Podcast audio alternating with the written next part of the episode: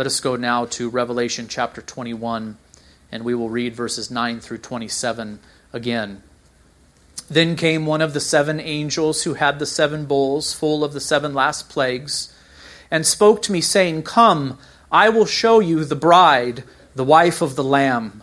And he carried me away in the Spirit to a great high mountain and showed me the holy city, Jerusalem, coming down out of heaven from God, having the glory of God, its radiance like a most rare jewel, like a jasper, clear as crystal. It had a great high wall with twelve gates, and at the gates twelve angels, and on the gates the names of the twelve tribes of the sons of Israel were inscribed. On the east, three gates, on the north, three gates, on the south, three gates, and on the west, three gates. And the wall of the city had twelve foundations, and on them were the twelve names of the twelve apostles of the Lamb. And the one who spoke with me had a measuring rod of gold to measure the city and its gates and its walls. The city lies foursquare, its length the same as its width. And he measured the city with his rod, twelve thousand stadia. Its length and width and height are equal. He also measured its wall 144 cubits by human measurement, which is also an angel's measurement. The wall was built of jasper, while the city was pure gold, like clear glass. The foundations of the wall of the city were adorned with every kind of jewel. The first was jasper, the second sapphire, the third agate, the fourth emerald, the fifth onyx, the sixth carnelian, the seventh chrysolite, the eighth beryl, and the ninth topaz the tenth chrysoprase, the eleventh jacinth, the twelfth amethyst. amethyst. And the twelve gates were twelve pearls, each of the gates made of a single pearl, and the street of the city was pure gold, like transparent glass. And I saw no temple in the city, for its temple is the Lord God, the Almighty, and the Lamb. And the city has no need of sun or moon to shine on it, for the glory of God gives it light and its lamp is the Lamb.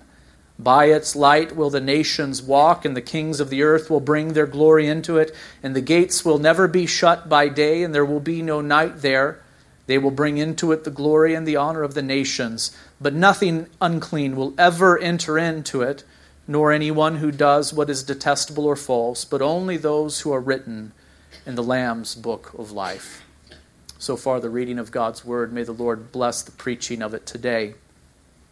As many of you know, I preached through this same text last Sunday, and we are back to it again because after I was finished, I continued to reflect upon this passage. And it seemed to me that there was so much more to consider than what we could consider in that one sermon. And so we have returned to it to look at it from a bit of a different perspective today. Uh, the vision that was shown to John was truly magnificent. I think you would agree with me on that. It paints a picture of the end result of the redemption accomplished by Jesus the Christ. Uh, indeed, we do even now enjoy the benefits of the redemption accomplished by Christ through his life, death, resurrection, and ascension. Uh, we, having been graciously and effectually called to faith, we enjoy the forgiveness of sins. We have been adopted by God as sons and daughters, and we have been and are being sanctified daily being made more and more into the image of Christ. Add to this the assurance we have of God's love, the peace of conscience, the joy of the Holy Spirit, the continual increase of grace, and the promise that God will indeed preserve us to the end. And it is clear that we are rich in Christ Jesus even now. Uh, truly, we do enjoy the benefits of Christ's finished work of redemption even today, but we should never forget that these are but a foretaste of much better things yet to come. They are just a sampling of the wonderful things that we will experience in the new heavens and in the new earth. This is what Paul spoke of in his letter to the Romans when he said this For I consider that the sufferings of this present time are not worth comparing with the glory that is to be revealed to us or in us. For the creation waits with eager longing for the revealing of the sons of God. For the creation was subjected to futility, not willingly, but because of him who subjected it, in hope that the creation itself will be set free from its bondage to corruption and obtain the freedom of the glory of the children of God. For we know that the whole creation has been groaning together in the pains of childbirth until now. And not only the creation, but we ourselves, who have the first fruits of the Spirit we groan inwardly as we wait eagerly for adoption as sons, the redemption of our bodies. For in this we hope, in this hope we are saved. We were saved. Now, hope that is seen is not hope for who hopes in what he sees, but if we hope for what we do not see, we wait for it with patience. What is the Apostle Paul saying here in Romans chapter 8, verses 18 through 25, except this that he, as he suffered in this world, looked forward to the world to come. That is the thing that he looked forward to the most. Indeed, he was comforted by Christ even in his life as he did suffer, but he looked forward to the world that was to come, to the resurrection, uh, to the glorious state into which not only the earth would be brought, but also all of the people of God along with it. Have we benefited from Christ's finished work on the cross, brothers and sisters? Have we tasted the heavenly gift? Have we seen something of the glory of God? Have we experienced the rest that is found in Christ Jesus? The answer to all of those questions is yes, indeed, we have. But is this all? Is this all that we will benefit from in Christ Jesus? Is this all that we will receive? No, for according to the promise of God, we are waiting for new heavens and a new earth in which righteousness dwells. That is 2 Peter 3:13. So marvelous will the new heavens and new earth be that this current order of things will hardly be remembered once we receive it, once we enter into it. For the word of the Lord says, Behold, I create new heavens and a new earth, and the former things shall not be remembered or come into mind but be glad and rejoice forever in that which I create. For behold, I create Jerusalem to be a joy, and her people to be a gladness. So here God says, I am going to create a new heavens and a new earth, and so marvelous will it be that you won't even think of the former way of things.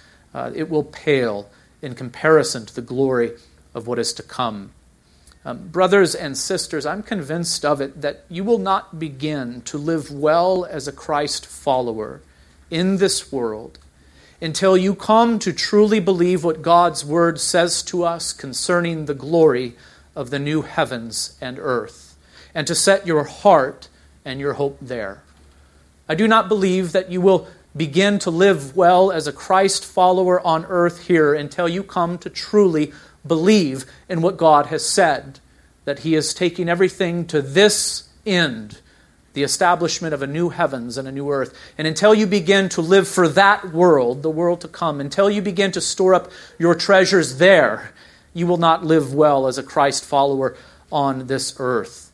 Far too many Christians are still far too in love with the things of this world. And though they will not say it with their lips and their heart, they do truly believe that this is all that there is, and they live for it here. Indeed, we have to set our hope and our love upon God and the world to come.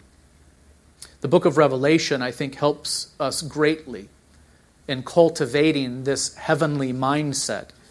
Uh, one, it shows us the true character of the world as it is now. You've noticed that in our study of the book of Revelation, time and time again, the visions of this book do, do give us a glimpse into the true character or true nature of this world. She might look to be so appealing on the surface, but really inwardly and in character, she is only wickedness and darkness and death and filth. But two, the book also provides us with a glimpse of the true and everlasting glory of the world to come. And here in Revelation chapter 21, we have an instance of that where we are shown something of the glory and the splendor of the world to come. The objective is clear that we would fall less and less in love with this world and more and more in love with God and Christ and what He has offered to us through faith in His name. Uh, brothers and sisters, my prayer is that our appetites and affections would change, May the Spirit of God use the Word of God to transform our minds and hearts so that our love for the world and the things of this world is diminished while our love for God and the things of God continues to grow day by day. In the previous sermon on Revelation 21 9 through 27, I really provided an overview of the passage. I, I, attempted to demonstrate that the vision John saw of the New Jerusalem coming down out of heaven with walls and gates and roads and a foundation is, is not to be taken as a literal description of the place where those in Christ will dwell for all eternity, but as symbolic for the people of God who for all eternity will enjoy God and Christ dwelling in the midst of them in a most intimate, immediate, and glorious way. I tried to convince you of that last Sunday. Why this symbolic interpretation is difficult for people uh, to accept, I really, I really do not know. Uh, we are in the book of Revelation, are we not? This book communicates truth via symbol from beginning to end. Also, remember that the people of God, that is to say, the church, has already been symbolized by physical objects, so that a physical object stands for the church, that is, all of God's people. Indeed, we encountered symbolism of this kind in the opening vision when Christ was seen walking in the midst of what, brothers and sisters? He was seen walking in the midst of seven golden lampstands. The seven lampstands symbolized churches who were and are filled with the people of God. The meaning was so clear there it was that Christ walks in the midst of his people. Was, was the objective there in the opening vision of the book of Revelation to convince us that Christ walks in the midst of literal lampstands? No, but those lampstands symbolized or stood for churches filled with people who belonged uh, to Christ. That was the meaning of it. Christ is with us, He walks in the midst of us in order to inspect us and to encourage us and to strengthen us and to exhort us in the Christian uh, life. Uh, the same is true here in Revelation chapter 21. Something physical stands for the church, namely this city of Jerusalem that John saw coming down out of heaven. The new heavens and new earth will not look like the city that John saw coming down out of heaven, just as churches do not look like lampstands. But lampstands and the New Jerusalem do function as wonderful symbols for the church. The church like lampstands, are to shine forth as lights in the midst of darkness. And the church, just like the New Jerusalem that John saw coming down from heaven, will, in the new heavens and earth, be filled with the glory of God and of Christ. We will enjoy his glory. We will reflect it just as we were created and redeemed to do. And so, what a beautiful symbol we have here in Revelation chapter 21. That this city is symbolic for the church in glory is clear. For before John was shown the vision, the angel said these words to him Come, I will show you the bride, the wife of the Lamb. The bride of Christ is not the city of Jerusalem, but it is the church.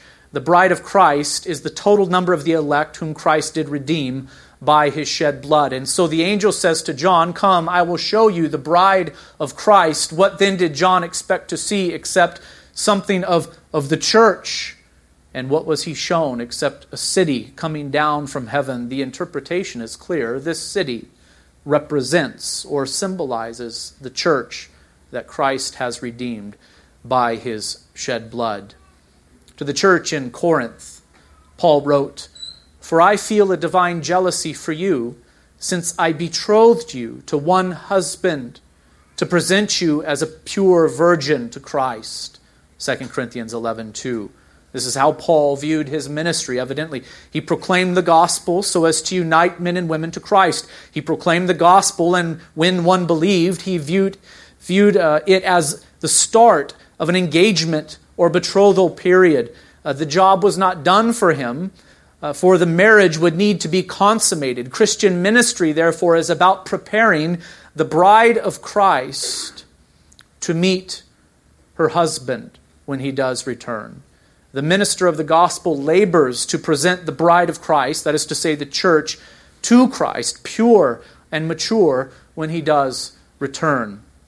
The same concept is communicated in Colossians 1:28, but without the marriage metaphor, there Paul says, "Christ we proclaim, warning everyone and teaching everyone with all wisdom that we, we, we may present everyone mature in Christ." This is what Paul labored to do, to, to labor and to minister amongst the church so as to present everyone mature in Christ. Who is he going to present them to on the last day except Christ himself? The word marriage or bride or groom is not mentioned here, but the same concept is true.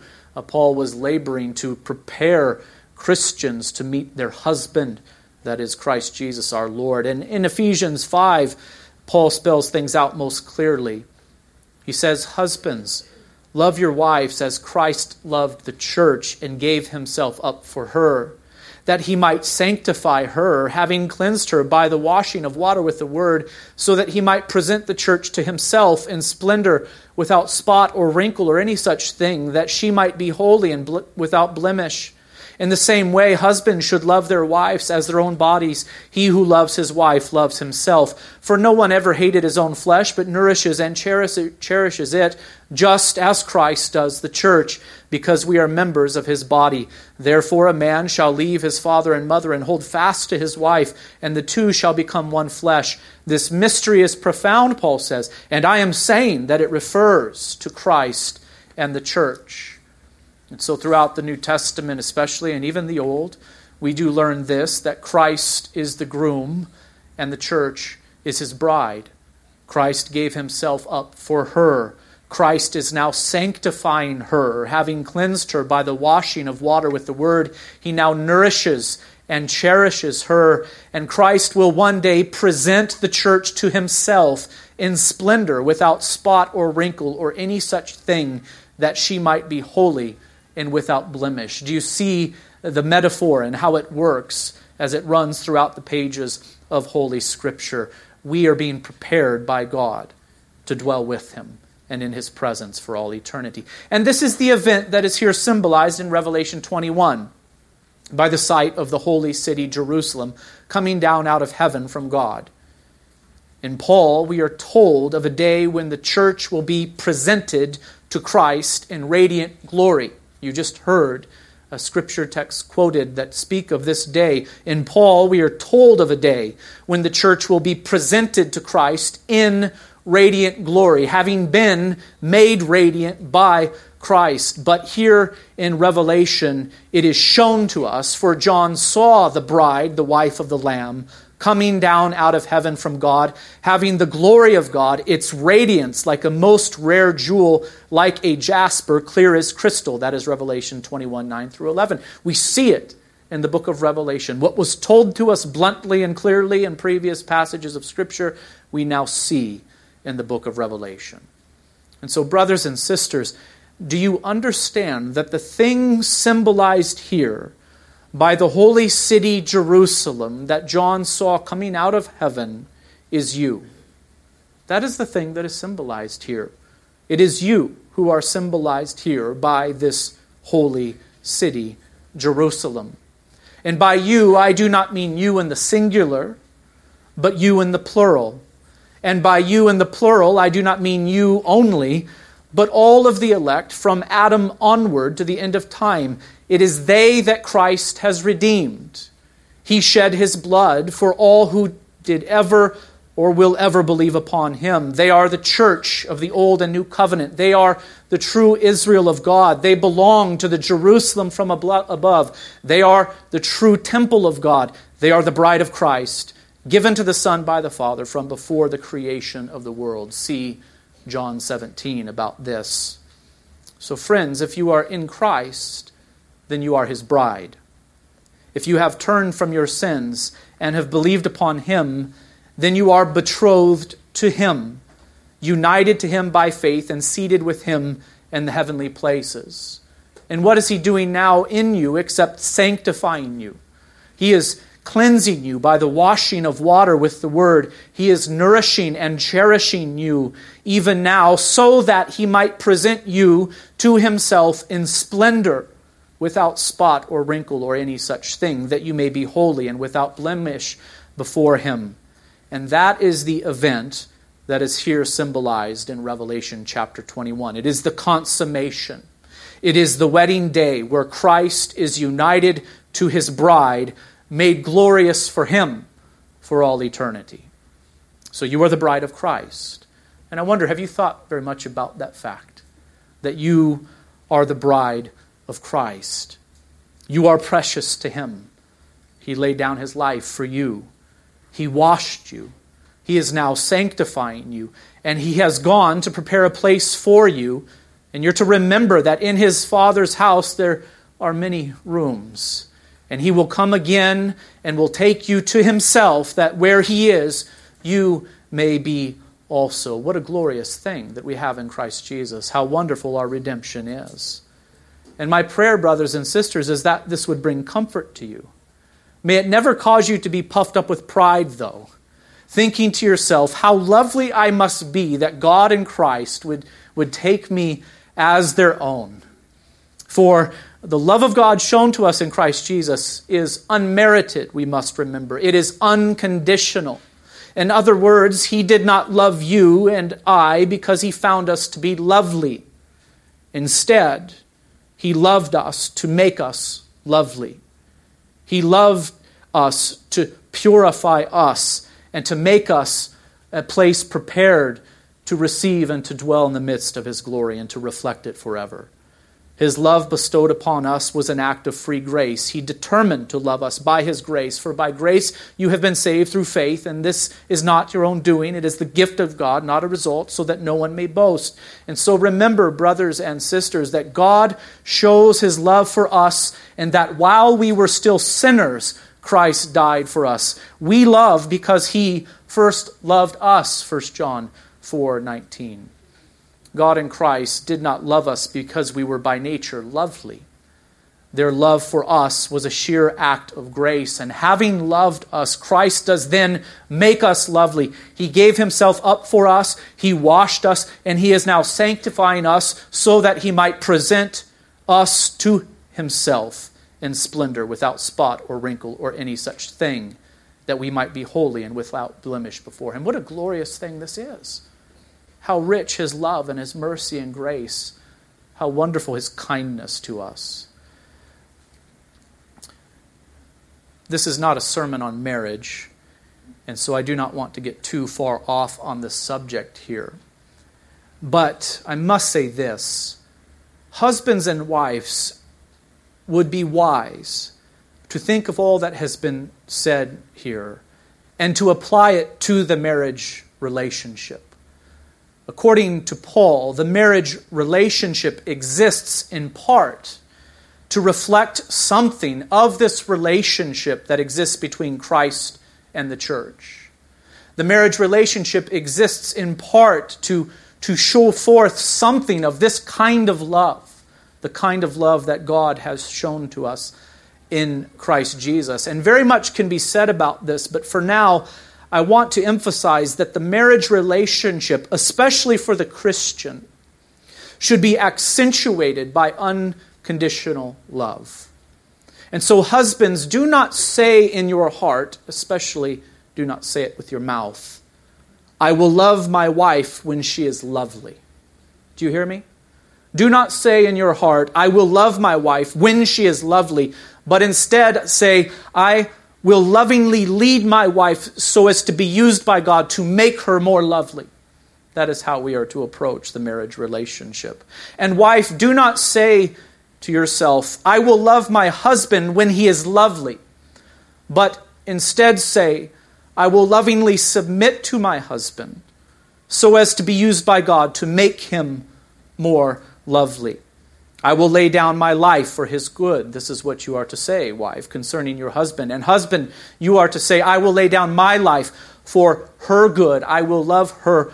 I will love him unconditionally. When Christian husbands and wives live with one another in this way, God and Christ are honored in the marriage relationship, and the man and the woman are ultimately blessed, as are the children if they do exist within the home.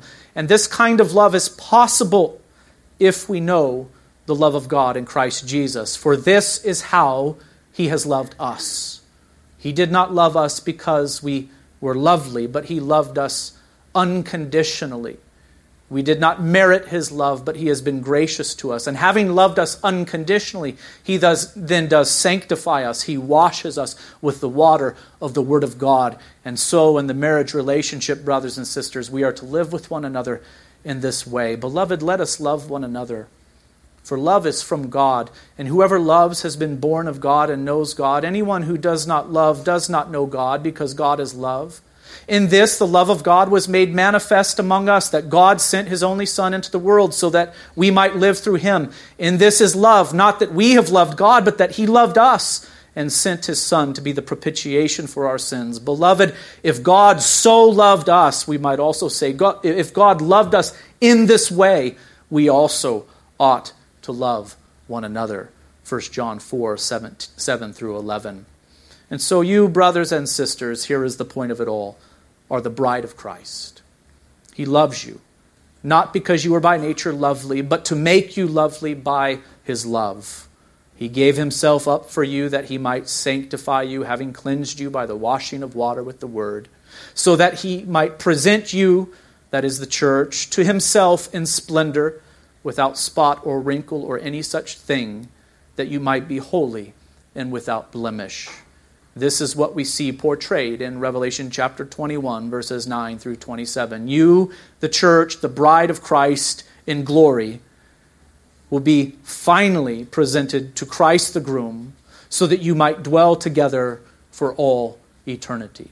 So that he might be with you and you with him, and so that you might reflect his glory just as you were created to reflect it. I want you to consider two things about the bride of Christ in glory today.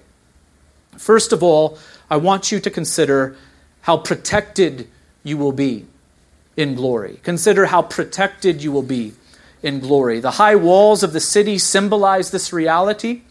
You will be kept perfectly secure by God forever and ever. Notice also that the angels, they stand guard continuously at the 12 gates. No evil thing will pass by them. See verse 12 of our passage today. Indeed, nothing unclean will ever enter it, nor anyone who does what is detestable or false, but only those who are written in the Lamb's book of life. This place is perfectly secure. That is what is being symbolized here. And in this way, the new heavens and the new earth will be far better than what Adam and Eve experienced in the Garden of Eden. No, brothers and sisters, eternity, the new heavens and the new earth, is not a return to the Garden of Eden. Thank God for that but it is actually laying hold of something far better. For the Garden of Eden was a vulnerable, a place, vulnerable place. That place was left vulnerable to attack, for it was a place of testing for Adam and Eve. Adam was to guard it, but he proved unreliable in his task. The serpent slithered in unchecked by him and began to seduce the woman. He began to sow his lies amongst the first couple. Adam fell, and the couple were expelled from that garden paradise. An angel being set then to guard the way to the tree of life. And the new heavens and the new earth, paradise will be secure, though. Having been made secure not by the first Adam, but by the second Adam, who is Jesus the Christ. And indeed, if you are in Christ, you are protected even now. Wouldn't you agree with that? That Christ keeps you even now? But you are protected now, not in the same way that you will be protected in the new heavens and new earth. In this present evil age, the people of God do suffer tribulation.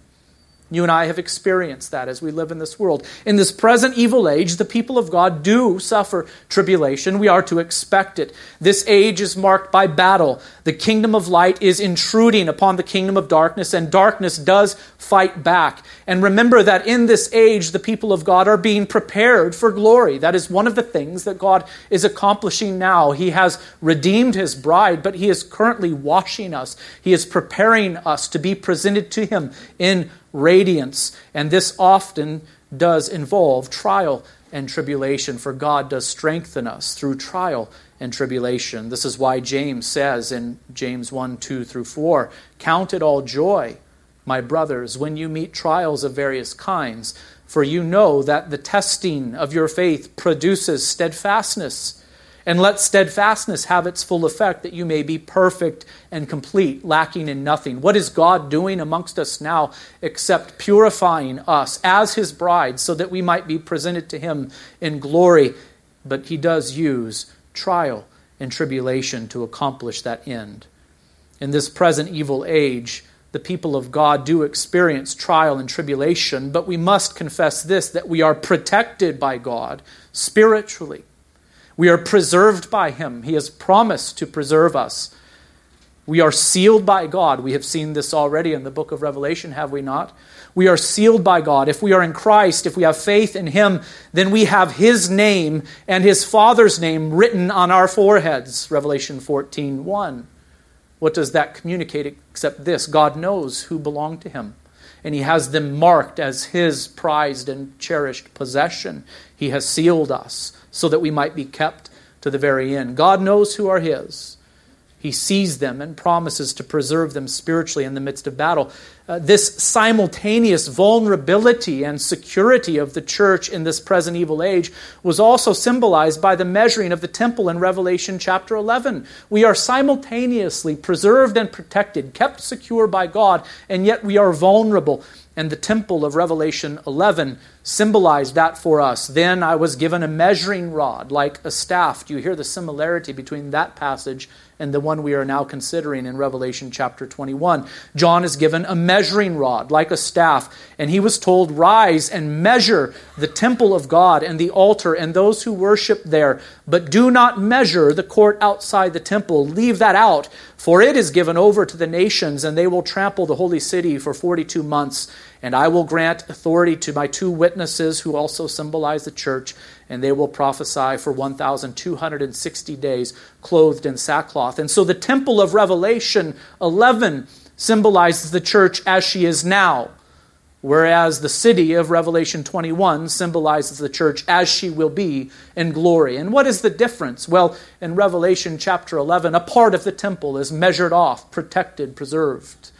It is the measuring of the heavenly altar and throne room of God, where we do worship even now in spirit. That is protected and kept secure, but everything outside of that is left exposed and vulnerable to the trampling of the nations. And is that not what we experience in this world? We are spiritually preserved by God, protected by Him, and yet at the same time we are trampled. We do experience trial and tribulation in this world. That will continue for 42 months or 1,260 days, which symbolizes the t- entire time between Christ's first and second coming. And so here is a picture of the church in this present evil age, Revelation chapter 11. But when we come to Revelation chapter 21, we see the new heavens and the new earth. And what do we learn there except that the whole thing is temple?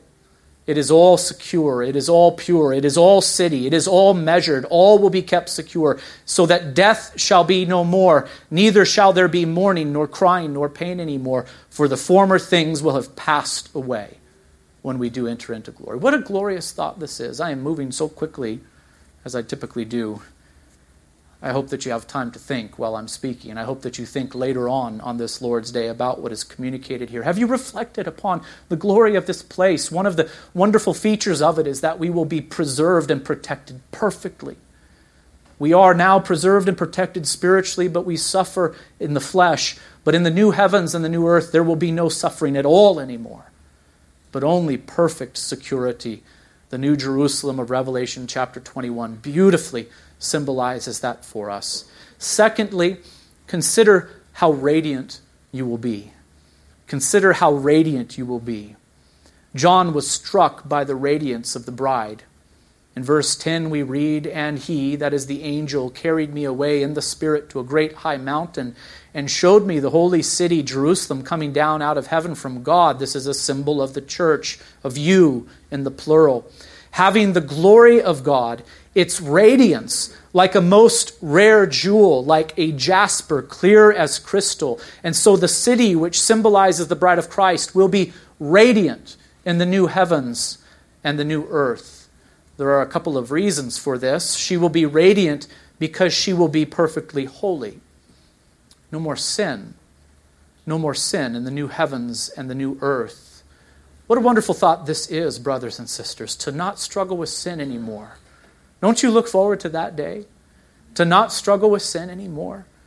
Well, clearly, all that is said about the new heavens and the new earth, and in particular this city of Jerusalem, it, it is a place that is pure. Nothing unholy enters into it. it. It has been purified to the, to the uttermost, so that even the gold, which to us looks yellow and, and beautiful and shiny, but not clear, even the gold in the new heavens and the new earth has a transparency to it. It has been so refined that John can hardly describe what he saw. It is gold, but it looks kind of like glass, too. This place is going to be perfectly holy. No sin will enter into it. Indeed, you are holy now. Are you not holy now? You are. You have been made holy by the shed blood of Christ. Your sins have been forgiven. They've been washed away. God sees you as righteous because Christ has, has clothed you with his righteousness. This is true of all who have faith in Christ.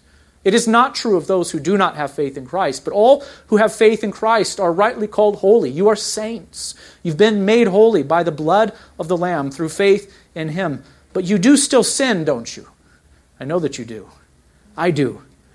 We all still fall short of the glory of God. What does it mean to give glory to God? Does it not mean that we obey Him, that we obey His commandments, that we respond to Him as we should, that we, that we reflect His glory in the right way? We fall short of that, even still. When God converts a sinner, our confession says in LBC 9 1. When God converts a sinner, and translates him into the state of grace. That is the state that you are in now if you have faith in Christ Jesus. He frees him from his natural bondage under sin. We've been freed from our bondage to sin. And, and by his grace alone enables him to freely to will and to do that which is spiritually good. Aren't you glad for that, that you've been freed from sin? That you've been regenerated and changed so that now all of a sudden you have this appetite to obey God instead of to disobey him? That is wonderful. Yet, so as that by reason of his remaining corruptions, he doth not perfectly nor only will that which is good, but doth also will that which is evil. You know this battle, don't you? As do I. That there is this kind of war within us, the spirit warring against the flesh. There is this desire within us to only obey God and to live only for His glory, and yet there is something else that continues to tug at us. It is the flesh, it is the world itself, it is the evil one who tugs at us, calling us away from God, and we experience that battle in this present state of things. This is the state that we are now in. We have been forgiven by God and adopted as His children, but we still struggle with sin. We are being sanctified even now. But in the new heavens and the new earth, there will be no more sin. Our confession speaks of that state in this way For in that state, the will of man will be made perfectly and immutably, that means unchangeably, free to do good in the state of glory. In that state, that is in the state of glory, you will be free only to obey God and to live for His glory forever and ever. I cannot wait for that day. I cannot wait to enter into that new heavens and new earth where all is preserved by God and kept pure. I cannot wait to no longer struggle with sin, but only to be able to obey God and to live for His glory as He created me to. The church will be radiant because she will be holy in that day, but she will also be radiant because she will perfectly reflect the glory of God as God intended. So this city is described as being radiant. Where does the light come from, though, brothers and sisters? From the people of God themselves? No, the thing that gives light to this city, the thing that makes it glorious, the thing that makes it radiant is God and Christ. They dwell in the midst of their people, and the people of God do therefore reflect and refract this glory of God. I want you to notice how everything in this city seems to be highly reflective. Have you noticed that? You almost get the impression that the thing was designed to reflect and reflect, re, re, reflect and refract light. Everything is adorned with precious jewels or is paved with gold so refined that it is clear like glass. The city is constructed this way so that it might most beautifully reflect and refract the glory of God in the midst of her. The city does not produce its own light, God is its light. but it will shine with radiant beauty as it reflects the glory of God that fills her. This is how God designed us. In the beginning, God made man, male and female, and he made them in the image of God. This was the end for which you were created. You were created for God, made in his image to correspond to him. You were made in knowledge, righteousness, and holiness to know God, to live in obedience to Him, and to reflect His glory. And sin messes all of that up. To sin is to fail to give glory to God. To sin is to, is to fail to reflect the glory of God as God intended.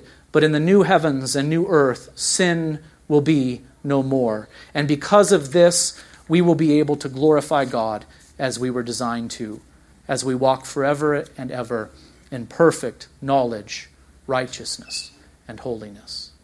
It's not hard to imagine how this works. Imagine a beautiful diamond ring given to a bride on her wedding day. And then imagine that same diamond ring just caked in mud, right? Is that diamond ring doing what it was designed to do when it is caked in mud? It is not.